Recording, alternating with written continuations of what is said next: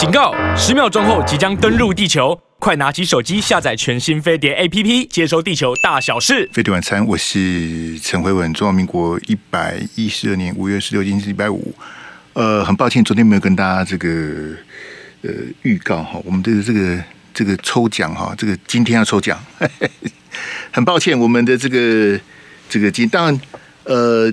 可能路过的朋友比较不好意思啦，因为你没有常常来听我的节目，你是走过路过，不要错过。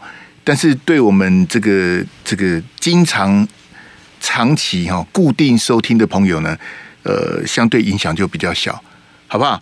来来来，零二二三六三九九五哈，我们只有这个限量一件的这个纪念 T 恤，零二二三六三九九五哈，那扣印进来的朋友呢，就能够获得我们的这个这个纪念的 T 恤哈。来来来，空你你三点三九五。那昨天呢、啊，因为这个没有提前的这个这个预告哈，请大家谅解嘿啊。说哎呀，对对对对，那下个月啊，下个月我我尽量的这个哎争取这个哈健健康康的到下个月。下个月我们每个月的最后一个礼拜五。都会进行这个纪念 T 恤的这个绝版的啊，这个抽奖哈，也特别感谢大家的这个。诶，我们之前有一个在印度，有一个在美国，都没有达成我的目标。我的目标是，你人在大陆的大陆听友打电话进来，我们送一个全套的，除了这件纪念 T 恤之外，再加赠一只纪念手表。好，你人要在大陆哦，啊，因为现在这个疫情已经结束了，然后这个物流也非常的方便，我们一定会想办法把这个这个奖品寄到大陆去。那上次两位中奖的朋友，一个人在印度，一个人在美国，虽然他们都是大陆人，我也是忍痛的把奖品送给他们。问题是我比较希望说，他现在人在大陆的，这很像有点难。是是我想太多吗？是我想太多吗？是我苛求吗？哎，我们看看今天这个幸运的朋友是不是我讲的？你人在大陆，然后现在刚好打电话进来，然后今天你刚好中奖，我们就加赠一只手表，好不好？来，谢谢我们这个幸运的朋友，看看是哪一位？你好。你好，你好，喂喂，你好，是你好，您住哪？贵姓？你好，呃，我住新店，我姓林，林先生，嘿，恭喜，嘿，恭喜你中奖，林先，这个这个，可不可以请问一下，二零二四总统大选你打算投谁？呃，笑看，笑笑看呐、啊，对，笑看是我发明的密码呢，对呀、啊，嘿啊，你在 Y T 的名称叫什么？啊，我一九六零。啊、哦，你是一九六零哦，对，好、哦，你就是上次把高铁讲错的那一个，对，嘿，啊，那个是口误啦，哈，没关系的哈，你是一九六零，所以你大我十岁呢，对，学长，恭喜你中奖，好不好？好，谢谢，好，电话不要挂哦，电话不要挂，来来来，原来是一九六零，会讲笑看两个字的哈，基本上都是铁粉呐、啊，嘿，我们笑看是我发明的，就是因为也不晓得要支持谁哈。啊，不如不如就笑看了。哎，这个原来是一九六零，哎，这个是这个经常在我们聊天室出现的朋友，哎，恭喜啊，恭喜这个我们一九六零获得我们的今这个月的这个纪念 T 恤啊，没有抽中的朋友这个没有关系，好，这个下个月再，不然怎么办？嘿，我们这只有一个奖品，线上call in的朋友可以这个放下你的手机。好不好？我们节目还是要进行，好日子还是要过下去，好不好？这个这个很不好意思啦，因为这个奖品非常的有限。那至于呃住在大陆的大陆听友，第一时间打来还是会有。如果下个月或是在以后，这个你刚好是这个人在大陆打进来，我们还是会加赠一只这个这个纪念手表给你。好不好？谢谢谢谢这个所有参加的朋友，也谢谢贺姐哈，感谢也恭喜新店的林先生。原来一九六零住在新店哦，好谢谢哈。来，我们要把昨天的题目哈继续来跟大家这个来啊，这个当当全一幕这个哈，来这个是今天下午哈，这个新北市长侯友宜啊，也是国民党的这个这个总统的提名人呢，侯友宜到这个。呃，大学去演讲哈，那这个演讲呢，这个什么本来说还有什么加分的那个是误传啦，好，可是《自由时报》坐在坐在头版哦，这个好了就不骂《自由时报》了。那呃，侯友宜针对这个昨天最高法院那个判决哈、哦，这个侯友宜有这个呃相关的说明哦。那因为很长，好、哦，这个记者还重复的问了一些这个细节什么的哈、哦，这很长。那我播这个侯友宜的这个话带给大家听。呃，记者是问他说：“如果你当选的话，你会执行死刑吗？”你听听看侯友宜的答案是什么啊啊！这待会回来要给我一个大小框的哈，因为我们标题要上这个，那麻烦一下。诶、欸，总共只有十九秒，所以我很乐意的播两次给你听，好不好？记者问他说：“如果你当选，会不会执行死刑？”你听听看侯友宜的答案是什么来。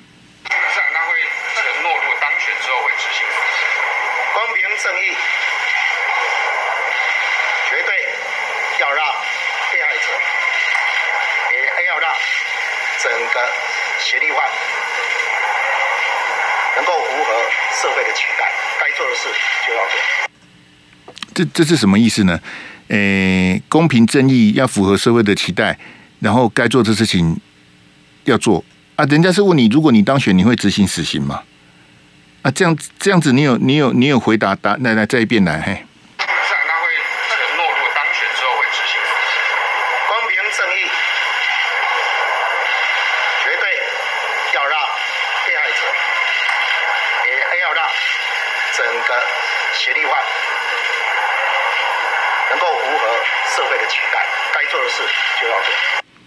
这个也有点不，被害者跟嫌疑犯都要符合社会的期待。这这的这个我不知道他讲什么。那其实记者问他的哈，就说你就说我会执行死刑就好了。你你讲一大堆，他在讲什么呢？什么叫做该做的事情？人家就问你，你如果当选，你会执行死刑吗？就会，这样就好了。所以你可以看到侯友宜的套路，从新北市议会到媒体的联访，他是习惯性的在躲避问题啊，他已经变习惯了。侯市长，我不晓得你什么时候开始有这个习惯的，你这个习惯不行啊。人家是问你，如果你当选，你会执行死刑吗？你就说会。那你这个该得分的议题没有得分哈、哦，我我是觉得这个，因为这个题目哈、哦，就说执行死刑还有社会治安，这个这个当然是侯友宜应该要得分的题目啊，因为相较于赖清德跟柯文哲这个两个主要的对手。他们两个都是医学的背景啊，他们两个谈社会治安一定不如你啊，所以这个文道有先后，术业有专攻，在你该得分的时候你要得分啊，啊，你该得分的时候你不得分，那如果改天有类似跟医生，譬如说防疫啦，好，那怎么 COVID 十九 什么那个那个可能柯文哲跟赖清德比较会讲，比较能讲的时候，那个时候你就要长着。因为我们不是学医的嘛，我们是警察出身的。那现在在谈到社会治安的议题，法院的判决，然后跟人民的法律情感落差这么大的时候，是你要得分的时候，你怎么没得分呢？对不对？侯友宜，因为他他那个时候就是案发当时，他是新北市的这个副市长，好，那所以这个案子他是很了解的。好，我猜他可能有去现场啊。好，我猜的哈，因为这个这个可能要问侯友宜。呃，一般来讲，我们这种，按以前呢、啊，以前阿扁在当市长的时候哈，阿扁他只有当四年的台北市长。阿扁他当市长的时候，他说要求校方，因为一开始说阿扁任内，因为他不叫陈水扁嘛，好，单追病哈陈水扁。可是阿扁一上任，台北市接连发生了很多火灾，所以陈水扁很生气啊，因为陈水扁那时候这个集思。有所作为哈，他就要求台北市消防局说哈，只要有一个人一个人死亡，你就要跟我报告，我要去现场。陈水扁啊，好，那这个已经打破了我们消防局他啊，一个人死亡市长就要到，那还得了啊？那你想哦，如果市长到现场，只要有一个人因为火灾死亡，市长就要到。那我请问你局长的要不要到？你局局长不可能不到吧？市长都来了，你局长还不来？你起笑，你非来不可。所以陈水扁开始就把那个那个神经把它拴紧，好，就要求发条什么的，只要有一个人死亡就要跟他报告，他就要到现场去看哈。那后来呢，在陈水扁就是他下这命令之后呢，我跟你讲了，这种火灾这东西，这种天灾人祸哈，有的时候是，嗯、呃，但我们不是怪力乱神，就是有时候就是运气运气的。后来阿扁三令五申之后，台北市的火灾真的变少了，你真的不得不信邪。那我们回来讲这个这个南势角这个火警，我研判朱立伦那时候新北市长是朱立伦啊，二零一七年的时候呗，我研判是朱立伦跟侯友宜应该都有到现场，因为非常的严重，九条人命的死亡哈。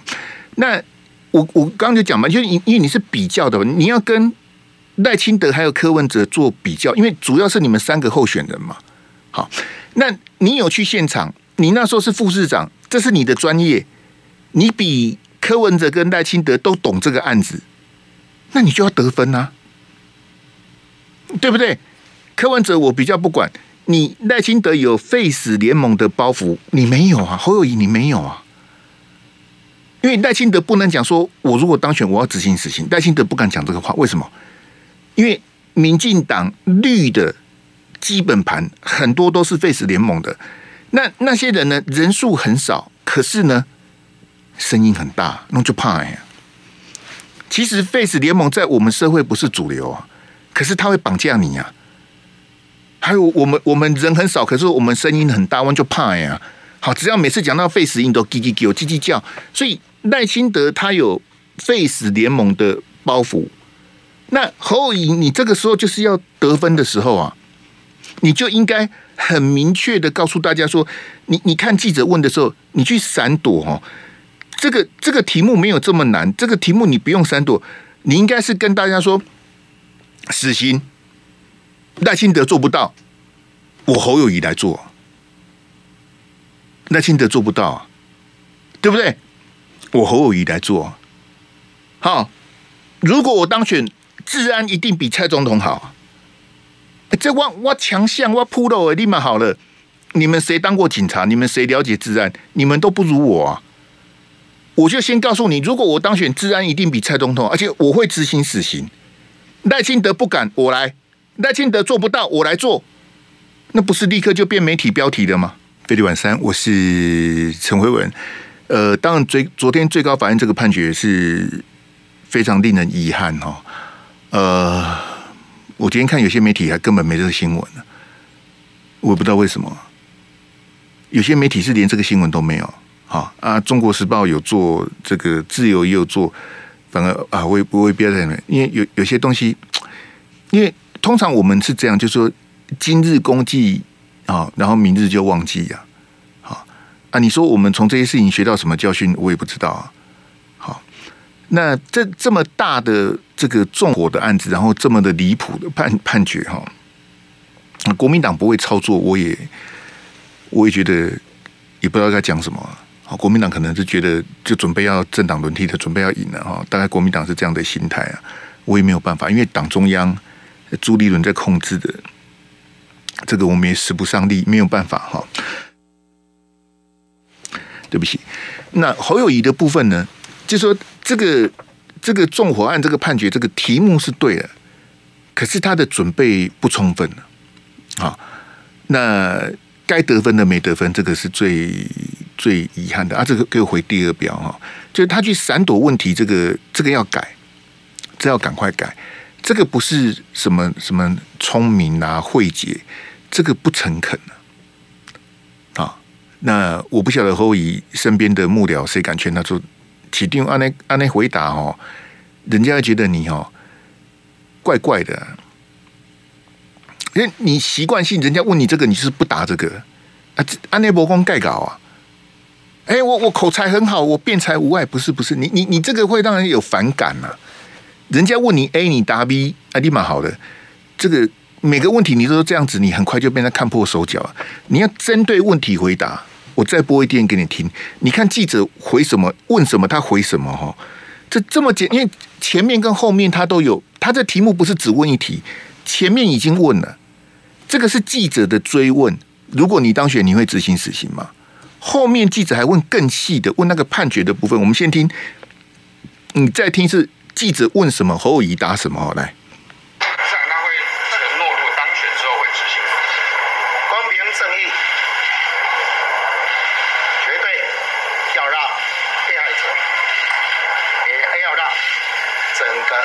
学历外，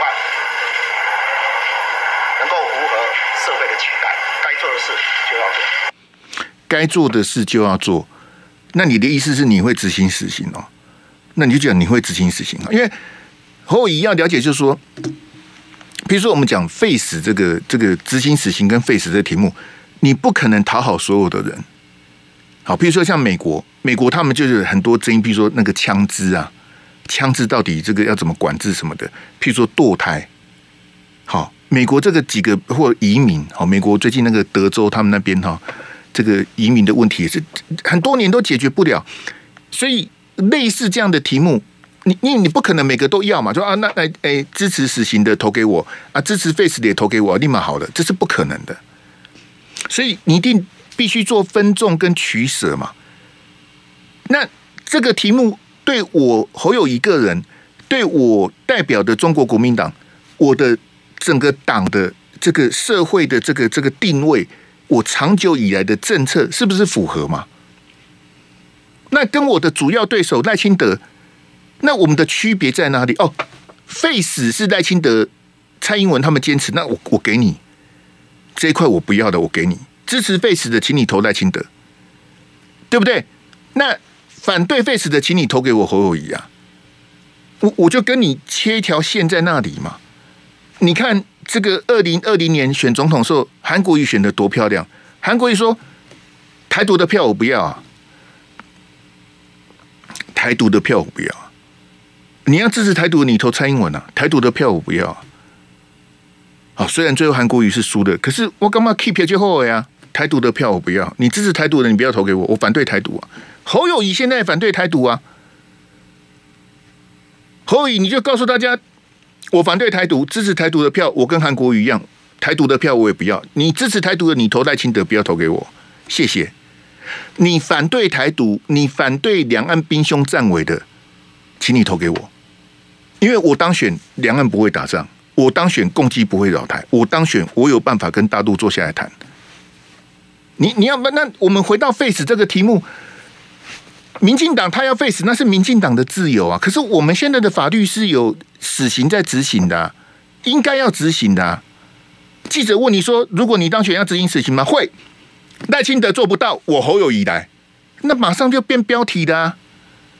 这个就是 highlight 啊，这个就是 headline，highlight highlight 跟 headline 就是这样出来。你你要自己，你侯友宜你自己要准备，你的幕僚要帮你准备啊，哎。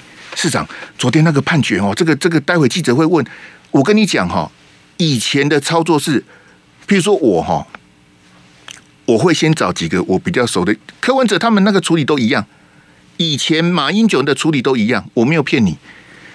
譬如说我跟 A 台的记者比较好，我会先赖他。待会市长受访，你帮我问这个 B 台的记者跟我比较好，我也赖他。待会第二题你帮我问。他是 set 好的，你懂吗？我已经找跟我比较好的记者，跟我比较友好的媒体。待会你问侯友宜这个事情，好，那跟我比较不好的记者，你要问什么什么圈圈叉叉，我我也给你问啊，我也让你问啊。但是我安排我要问的，我希望像以前马英九，就是有金溥聪帮他在 handle 这些事情呢、啊。柯 P 也是一样。好，尹东也可以出力在打击啊，这个事情怎么做？那你你要去做、啊，所以我为什么跟各位讲说政治幕僚很重要？你要先帮侯友宜把题目准备好，待会记者会问你什么啊？我们要回答什么？我们的立场是什么？我们的政策是什么？我们的态度是什么？我是要得分的，我不我不是要讲你你都都等我怎么我怎么捡袋子？我刚捡的也很痛苦啊，那个手机讯号又很烂，这边捡半天不知道在捡什么。好不容易把这一段掐出来，因为我跟各位讲哦，好坏我都会讲啊。侯友宜在后面回答这个比较比较细节的东西，他讲错了、啊。我是不晓得现场的记者有没有听出来，因为我也不要再骂那些记者，我一听就知道他讲错了。那我想说，我我我跟各位讲，你怎么可以讲错呢？内行的都知道你讲错了、啊。我一听就知道他讲，那就就表示什么？表示已经很多年了，因为二零一七到现在也也六年了。就是你判决是昨天判嘛，哈，你你对这个案子你没有那么熟了，然后判决的这个新闻你也没有仔细研究，所以你会讲错、啊。那在我的立场来看，我认为你不能讲，哎，赖清德讲错，柯文哲讲错，我会比较包容。为什么？这个题目他不熟啊，这题目 哪, 哪是柯文哲跟赖清德专长的？你题目不熟，你讲错也就算。这个判决，这个案子是你当初在当新北副市长的时候的案子，你一定是要得分的、啊。好，对不起啦，哈，我不是在讲这个这个案件的部分，我是说就政治，就二零二四大选的角度来看，这是侯友宜要得分的地方，你没得分呐、啊。那你该得分的地方不得分，然后该扣分的地方你还还还一直扣分。我跟你讲哈，每一个新闻事件，每一个你给所有的老百姓的这个 image， 它就是一个一个这样的累积下来的。你在这个事情你，你你回答的好，好，就像我昨天跟大家引述蔡总统讲那两个字“共鸣”啊，你要让老百姓有共鸣，说对，哎，侯友宜我有出一口气，侯友宜讲出我心里想说的话。蔡英文、赖清德做不到的，如果侯友宜当选，侯友宜会帮我做，那我会很心甘情愿的投票给你啊，我还会帮你拉票啊，我如果行有余力，我还抖内给你啊。你你要让大家的这个，好、哦，就是对你的认同，对你的共鸣。哎呀，民进党这八年我受够了，哎呀，这个死刑犯三十几个在监狱都不枪毙。哦，那这嫌犯都这么嚣张，纵火烧十九个也不用枪毙，这社会不行了，这社会乱了，这就是你要得分的地方啊！我我昨天我解释一下，我昨天跟大家说，这个民进党哈、哦、去消费这个洪仲丘的案子哈、哦，我跟各位解释哈、哦，就说我们就这个政治攻防来讲，好、哦，民进党去利用这个洪仲丘的悲剧，好、哦，把它无限上纲，好、哦。马英九到这个哈、哦，这个洪仲丘家里去慰问呐、啊，啊，这外面呐、啊，就几堆一堆，全部都是记者，然后旁边的那些哦，跪下，叫马英九跪下，叫马英九跪着爬进去啊？为什么？人是马英九杀的吗？为什么马英九要跪着爬？马英九当然不理他，我我是总统，我为什么跪着爬进去？为什么？我当然是走进去啊！好，包括洪仲丘的那些，那时候是洪仲丘的舅舅啊。好，我就不要讲名字，那都是当年的事情。哇，大家这样子，马英九被骂的一头雾水。马英九问，因为马英九这样，我不知道马英九是不是故意。马英九问说：“欸、请问你是？哦，你是他舅舅？哈、哦、啊，哎，我想民进党那个是标准的消费跟操作，拿洪仲丘的悲剧去做政治斗争啊。好。”那我昨天跟他讲说，国民党应该操作这个事情，不是我们的我们的手法当然不能跟民进党一样啊。我们不是要去消费这个纵火案，而是我们要把诉求讲清楚。今天法院这样的判决，蔡英文的司法改革，你满意吗？你满意吗？你觉得社会正义有伸张吗？开枪打死警察的死刑定谳的蔡总统，你不枪毙，你什么意思呢？怎么可以开枪打死警察呢？好几个啊，现在关在里面啊。那你不是去操作这个九条人命的悲剧，不是去消费这个，而是你要把你的诉求讲清楚。我们要求蔡总统你执行，你不做。那蔡总统你不做，那我国民党来做；蔡总统赖清德你不敢做，那我侯友宜来做。只要我明年政党轮替，我拿到政权了，我有这个正当性，我有选票的这个民意，该枪毙的我就枪毙啊，该执行死刑我就执行死刑啊。那为为为什么不敢做呢？为什么不去？你说上街也好，游行也好。好，公投也好，它有很多方法，有很多选项可以去处理嘛。那你你看，从昨天判决当天，你看到国民党有人在动吗？没有人在动啊！因为国民党选工，我我我就准备要当选了、啊，我就准备被政党轮替啊，准备要来分位置的、啊。国民党就眼眼看着这个这个这个东西的新闻效应就是你会被下一个新闻给盖过去嘛？那以前民进党是怎么操作这些事情的？反克刚、大长花、洪仲丘，民进党怎么操作这个？民进党很厉害啊！那国民党，国民党都是，那我们在被冲线啊，都啊都哦，这个判决啊，这到底讲呃，你所以我说你该得分的地方你没得分嘛，然后你去闪避这些问题，很快大家就厌烦了啦。我我也不晓得这这到底是什么，所以侯友宜跟他的幕僚还有团队他自己啊，要要赶快的这个调整这个这个节奏。你你你讲这些，你你讲这些都没办法做标题。就我刚刚讲的嘛，我当选总统，我的治安一定比蔡英文总统这时候好。好，阿戴清德做不到的，我来做。这个很简单，这个朗朗上口。这这这应该要，应该是侯友宜要变成媒体焦点，说哦，这个案子，你应该讲说这个案子发生的时候，我是新北市副市长，我有到现场去看，好，或者说我了解这个案情，好。那这个事情我怎样怎样怎样？你你你要你应该是要侃侃而谈的、啊，你应该是要让民众有共鸣，说啊，这个这个这个法院这样子判决哈，我们相信很多老百姓没有办法接受啊。好啊，如果我当选总统的话，该执行死刑的我一定执行了、啊。蔡总统跟赖清德做不到的我来做，请大家相信我。好，这么多摄影机拍着我，我说到做到。我是警察出身的，我最了解这些事情，我来做，你马上就得分啦。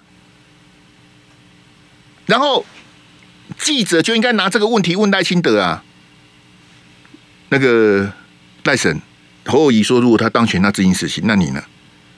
那个、那个、那个对比跟落差就出来了、啊。赖清德他有废死团体的包袱，他不敢讲说他执行死刑，他不敢呐、啊。他一定讲说啊，这个这个人权呐、啊，啊，这个司法怎么样？怎么？那对比就出来了。我昨天跟大家讲同婚这个题目也是这样子啊。同婚，我我我的看法了哈，请大家指教。比较多支持同婚的朋友是支持民进党的，比较多反对同婚的朋友是比较支持国民党的。所以我，我我一直不太懂蒋万安支持同婚是蒋万安要加入民进党还是这样，我真的看不懂啊。那从公投的结果来看，目前反对同婚的比较多啊，我我就不晓得国民党在这个题目上面，就是我跟各位讲哦，废死哈，有些国民党的立委也支持废死啊，同婚呐、啊，就是当初。民法在立法院表决的时候，国民党是开放投票的。国民党你也有人支持同婚，像蒋万安这种的，我是不晓得蒋万安是支持废死还是反对废死，我也懒得问他了，也不重要啊。好，比较重要的是侯友宜的态度啊。而且其实议题上面是很多地方可以处理的，好，但是国民党不处理，就如同刚刚中奖的这个一九六零，我们就笑看哈。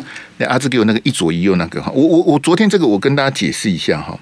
这个呃，桃园的那个超商好客的案外案哈、哦，今天呢、啊，一左一右那个哈、哦，这个联合报啊做一个平衡哈、哦，那写稿的是联合报的资深的司法记者哈、哦，那也很奇怪，因为他是他是跑检调的，怎么会叫他写？我也觉得有点奇怪哈、哦。那这篇稿子的目的是什么呢？这篇稿子呢，它比较像是在平衡呐、啊，好、哦，平衡什么呢？就是说啊，这个到底好客这个事情哦，警方这样的处理对或不对？让他写的比较四平八稳，就说有两派不同的意见，然后在网络上这个大家论战啊，等等等等哈。就我的看法就是，他的这篇这个联合报的记者这篇稿子是要去平衡那位这个教授啊啊他写的部分哈。那我我跟大家做个这个说明我的立场哈。我认为啊，这个发动这个所谓的治安消极日哈。这个是在帮倒忙，帮倒忙。你这个事情发生了，发生事情之后，我们就是要去面对它，去处理它。好，那处理的原则是什么？就是大事化小，小事化无。废话，好，就是大事化小，小事化无。那有没有可能小事化无？没关系，我们要先把大事化小。你们这些要声援那个警察的人，你们是把事情闹大，所以你们的出发点基本上一开始就错了。好，我我不晓得你们这些基层员警是在串联什么。我再讲一遍，你要赶快把这个事情，就是大家不要再谈了，不要再开记者会，不要再有读者投书，这件事情最好是大家都忘了，这个叫做大事化小。啊，你们还串联说，哎，我们要我们要这个类代工，好，我我们要我们要消极的执勤，那那警察的形象怎么办呢？你们到底是在声援他，还是在害他、啊？这这到底有没有想清楚啊？飞碟晚餐，我是陈慧文。听众朋友，如果对这案件不熟悉，我简单讲一下，就是有一个健身的教练，他到 Seven 去买东西，那中间有人在瞎掰说他买不到鸡胸肉，所以很暴怒。结果这新闻是假的啊，我也没有办法，因为很多记者就是习惯写假新闻啊。就跟很多名嘴一样，习惯瞎掰是一样的。我二零一九年发明了一句话，结果那个阿德啊，把它做成这个酷手的漫画。名嘴多啊，多少的多哈、哦，名嘴多是垃圾啊，名嘴多半是垃圾啊，好，名嘴多是垃圾，你相信我。好，当然也有很多朋友认为我是垃圾，也没有关系。好，你认为我是垃圾，那我就是垃圾，好不好？我这个就是你说名嘴很多都是垃圾。好，那你看到媒体有假新闻，你也不要意外，因为很多媒体本来就一直写假新闻哈。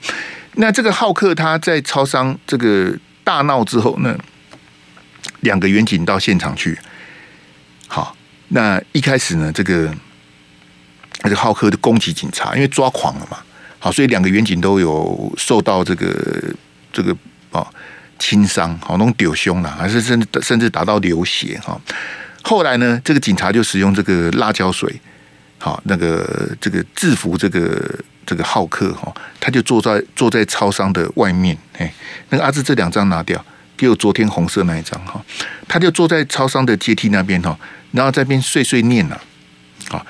那碎碎念呢？那两个警察就站在超商的门口哈，我不晓得到底是什么原因哈。那时候还没有上手铐哦，好，结果呢，这个穿荧光背心的这个警察呢，就走上前去拿出警棍啊，连续殴打这个浩克十二下，前面两下打头，后面十下打这个这个背部哈，打这个身体哈。那被人家拍下来。他打完十二下警棍之后，后面穿防弹背心那个警察才把手铐拿出来，才把他上铐。所以你看到这个画面哈，这个浩克他被打第二下的时候，他用手去保护他的头啊，不这打下去会死人的、啊。你看他的手有办法护他的头，表示他那时候是还没有被上手铐。我是故意截这个图哈。那后来呢，这个这个画面曝光了，警政署没办法。下令记两只小过啊，结果这个动手的员警的这个同僚呢，在网络串联说哈，他们有一个叫做靠北警察的网站串联说哈，我们哈我们要消极的执勤呐，好，哎，你要叫我去巡逻，我去巡逻啊，有人有人来报案，我也会受理报案，但是呢，我就态度消极这样子哈，他们希望警政署撤回这两只小过的处分。哎呀，我真的是不知道该怎么讲你们这些。你们是要把事情闹大，你们把事情闹大，对这个远景有好处吗？你怎么会想把事情闹大呢？记两只小过会怎么样？你知道吗？会影响他今年的考级奖金。好，两只小过应该影响个几万块跑不掉啊，那是影响到钱呐、啊。那现在这个动手打人的警察，他要做的事情是什么呢？第一个，他要赶快跟这个当事人和解。好。我有打你，你也有打我嘛？那你要告我，我会告你。但是显然我打你的比较严重嘛，你要你要想办法跟人家和解，赔一点钱是 OK 的。但你一定要争取到，一定要争取到他的和解。他如果坚持要告你，就完了，你官司就很难打。第一个你要找和解，第二个呢，你要想办法争取在法院获得缓刑啊。你先拿到和解，再争取缓刑。你的目的是什么？你要保住你这个警察的工作啊。他如果不跟你和解，你还被判有罪，你警察就不用当了、啊。这个时候还还什么记两只小过立马好了。这个时候就不是记两只小过的问题，你警察工作都都被都被撤销的，你这这个什么工作都没了、啊，对不对？所以你一定要赶快和解嘛，然后赶快争取缓刑嘛。那、啊、你们串联说我们我们要消极的这个执勤，那这你是什么意思呢？你是猪队友啊！那我很想请问这些声援的这些警察，你们如果也看了影片，你觉得这样执勤是对的吗？我要把你上手铐之前，先捶你十二下，再上手铐，这是什么道理呢？就算他骂你，他恐吓你，你也不能打他、啊。他骂你，我昨天就讲，他骂你，你就告他恐吓嘛，告他侮辱公署嘛，办他妨害公务嘛。你是警察，你不是流氓啊，你凭什么打人？你很生气，所以你打人，那你不适合当警察、啊。我讲句很实在，但那那你们去声援他是什么意思呢？是应该这样打人是对的吗？你是要告诉我这样打人是对的？那你你们到底是在是在干嘛、啊？嫌这个事情闹得不够大、啊，这你们这些基层的员警，那你们要赶快想办法把这个危机把它控制住，把损害降低，赶快去和解，赶快去打官司，赶快把它缓刑。如果他还想继续当警察，就把这个工作给保住啊，然后去上一些情绪管理的课，这种事情以后怎么办？呃，不知道我我们大家哦，这个心有戚戚，哎，我们大家串联，我们一一一起哈，一起来摆烂。我我们希望警政署能够撤回这个两个小过。嗯，警政署如果撤回这两个小过，警政署长也不用干了、啊。他怎么可能撤回记两个小过？我就跟你讲，影响到钱而已，不是什么，没有很严重啦。你你你轻重缓急要想一下嘛。比较严重的是，你要争取到这个官司，一定要判到缓刑，然后呢，保住这个警察的这个工作才是重点啊！怎么怎么会是在意那个两个小过呢？我看的影片啊，我看的是无码的，我可以很武断的讲，这样的方法是一定错的啦。你你在上铐逮捕的过程里面，如果他有反击，如果他有袭警。如果他有逃跑，他有攻击你，你打他没关系，他就坐在那里，你打他干什么呢？没道理呀、啊！他完全没反抗了，你还打他干什么？他在超商里面跳的时候，你打他没关系啊。他这边摔东西在攻击你的时候，你打他，你尽量打，当然不能打致命的部位，你要把他制服，控制住他的行动，逮捕他，上手铐，电击枪。我我讲这个，我到底。哎，我印象所及，我还没有看到我们的警察拿出电击枪来。你们电击枪到底都摆到哪里去的？我也不知道。好，来来，那个阿志给我那个那两张幻灯片那个哈。好，这个是前天呐、啊，我们的行政院，行政院哦，就陈建仁、苏贞昌的那个行政院哦，行政院呢发函给各单位哈、哦，即日起呢，这个大陆人啊，好，不是我们中华民国的国民啊。这个就是我们的这个伟大的行政院了、啊、哈，说大陆人不是我们中华民国的国民，啊，那这个之之前是一个国赔的官司啊，这个引发的议论，那因为这个国赔的官司让民进党的给鬼啊，好，民进党的这个这个气球给吹破了哈，什么意思呢？就是依照我们的宪法的架构，大陆同胞包括香港跟澳门，好，当然。新疆跟西藏当然也是哈，这些都是我们中华民国的国民啊。好，所以我们的国家赔偿法哈，因为时间关系我不能讲太细。国家赔偿法，其实我们的国家赔偿法，外国人也会赔啦。譬如说你是美国人啊，譬如说你是日本人啊，你到台湾来玩好，因为我们公务公务员的种种的这个哈，这个公家机关的种种的问题什么的，导致你受伤的，甚至什么不幸的话。也是可以国赔啦，如果你不是大陆人，你是美国人、日本人，也是一样啊，好不好？只是说那个适用法条的问题哈。那现在问题来了哈，就是说之前的那个判决啊，让民进党面子挂不住啊，啊，绿媒大家哗然说，哎，怎么可以？你法官怎么可以认定说大陆人是中华民国的国民？哇，这个大家很不高兴。然后法官也理直气壮，他说这个是法务部三十年前法务部的函。三十年前法务部就说大陆人民视为中华民国的国民，那我有法务部这个护身符，你们不能再骂我了，我是依法判决啊。结果呢，民进党的立委就是郑运鹏那些人啊，就郑运鹏他们就去操作，那行政院马上就投降了。好，经过几个月的折冲，前天行政院发函给所有的单位，即日起大陆人不是中华民国的国民了。好，那我要告诉大家说，这个标准的是在玩弄这个意识形态啊，这个百分之百是违背中华民国宪法的。好，但是行政院就讲，哎，这个怎么样？这个我们是怕误解啦、啊。大大陆人，这我跟大家解释，就是说北京政府啊，习近平他们，好，北京政府认为台湾人也是中华人民共和国的国民，好，所以他们才会有所谓的港澳台啊。